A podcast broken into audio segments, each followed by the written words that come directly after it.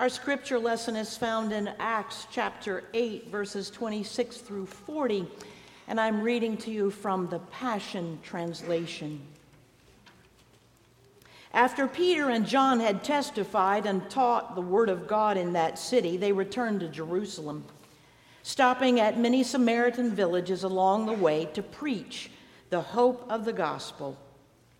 Then the Lord's angel said to Philip, Now go south from Jerusalem on the desert road to Gaza.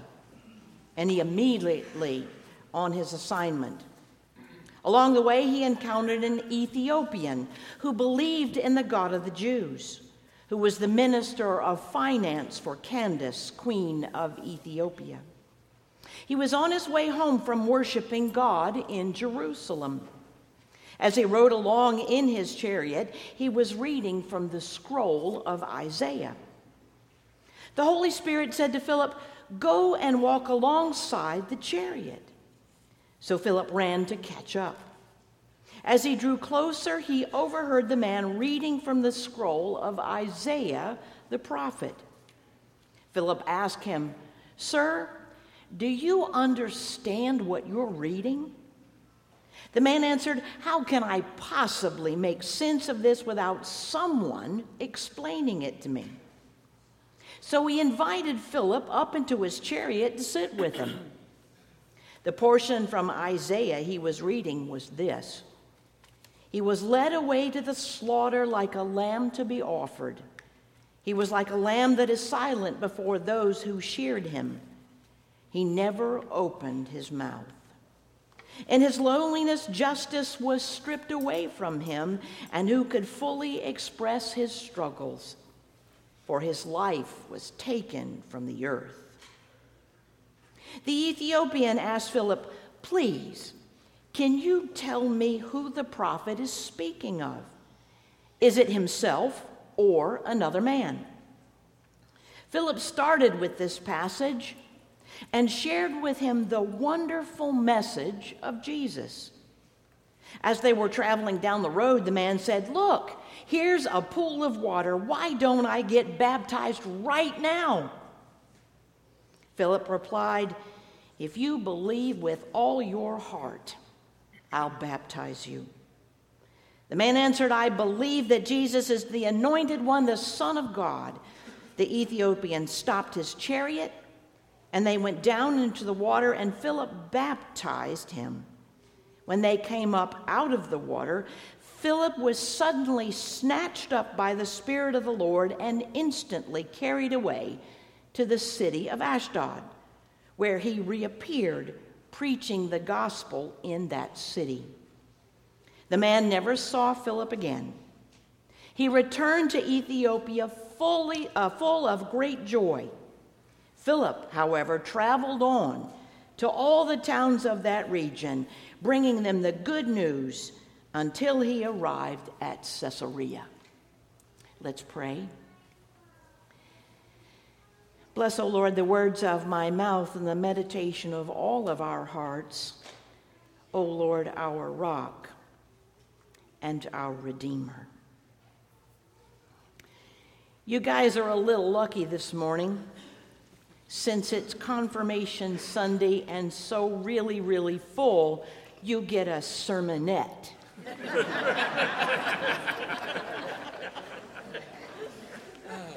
and part of what I want to share this morning with our confirmands is that you are made the way you are made for a reason.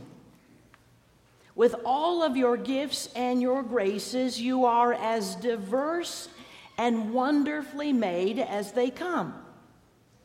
When I stop and reflect over my youth and how I grew up, I realize that I have my father's infinite amount of patience and welcome. I have my mother's backbone.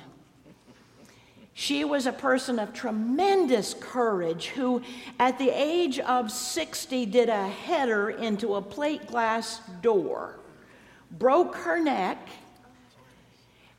wound up spending three months in a halo a number of months in rehab with only one side coming back with any strength, and yet she went on to work for the next 10 years, living in a wheelchair at home and with braces during the day at work. She was made of more spit and vinegar and duct tape than the average bear. I have my sister Bunny's love of nature. I remember her coming home and me showing her the 25 cent snake I bought from Ricky Black because she loved all things critter and she made me turn it loose because mama would kill it. I had to turn the crayfish out too.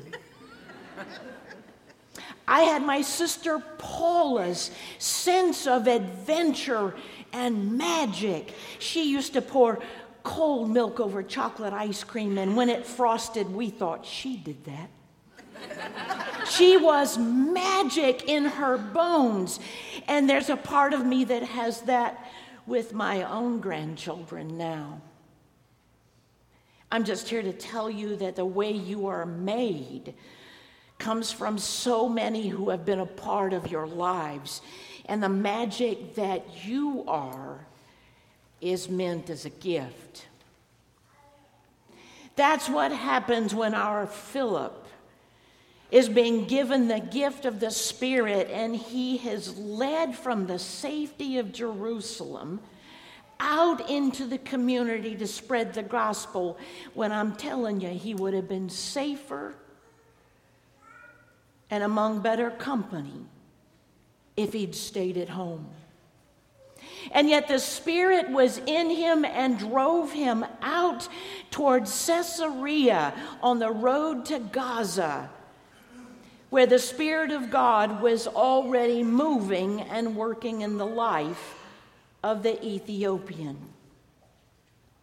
Now, Luke puts this story in our scripture lesson this morning for a very good reason. We're going to sit around and wonder what God's plans are for our lives. And you're going to wonder at times if what you're thinking is somehow made up. Philip must have wondered what it was in God that was driving him out to call and care for those who were extended beyond the life of the gospel because that gospel as it was growing and expanding was going through diverse people and communities and traditions and genders and ethnic relationships and languages and it was getting hard translating the gospel among people of different experiences was causing difficulty, and that difficulty was beginning to define the church, not the gospel. I'm here to ask you to keep your hearts connected to the heart of God, to follow what God is asking and leading in your heart, because it's going to make a difference in those you encounter. I want you to know that Luke, when this story would have been read, would have communicated to his people that the fight was on. You see, this Ethiopian is a man of dark skinned color. He doesn't belong in the temple, and he's, a, he's a, an officer of the queen's court, and therefore he's been castrated and made a eunuch. Either one of those reasons would have kept him out of the temple. And yet there's something about him that longs to understand, and it is Philip's gift that meets him for that understanding. The gospel tells him to follow the verbs. Go. You gotta go and carry the gospel wherever God is leading you. And the gospel is what you take, not the baggage. Did you know that in our own little Goshen elementary, there are 35 nations represented. 15 different languages and every continent on the face of this earth represented except Antarctica. There's a mission field all around us, and I'm standing here today telling you that all that I've experienced would not equip me for knowing how to carry the gospel in that kind of a setting. Philip didn't have it either. All he had was the call and claim of God upon his life to go and allow the Spirit to work with him. And so the second verb that he invites is to join. Join up and be a part of it. Work with him, help him understand. And he climbs into the chariot. And that famous question goes Do you get it? Do you know about whom you were reading? And he said, How can I? unless you explain it. So here begins the sharing of the gospel. Now, I don't know how it got from uh, Isaiah's suffering servant text all the way to Jesus' ministry, death, and resurrection, how long it took or how he got there. All I know is that he finally got there, and the Ethiopian looks at him and says, I've got to believe. Can you baptize me now? What will happen in the lives of others if we choose not to take up God's call and join each other in the translation of the gospel? It said that Helen Keller once, uh, when she was finally able to uh, understand past her blindness and lack of hearing, that someone, I wish I knew who, someone offered her an understanding of who Jesus Christ was. And her response was this Somehow I knew there had to be a person like that.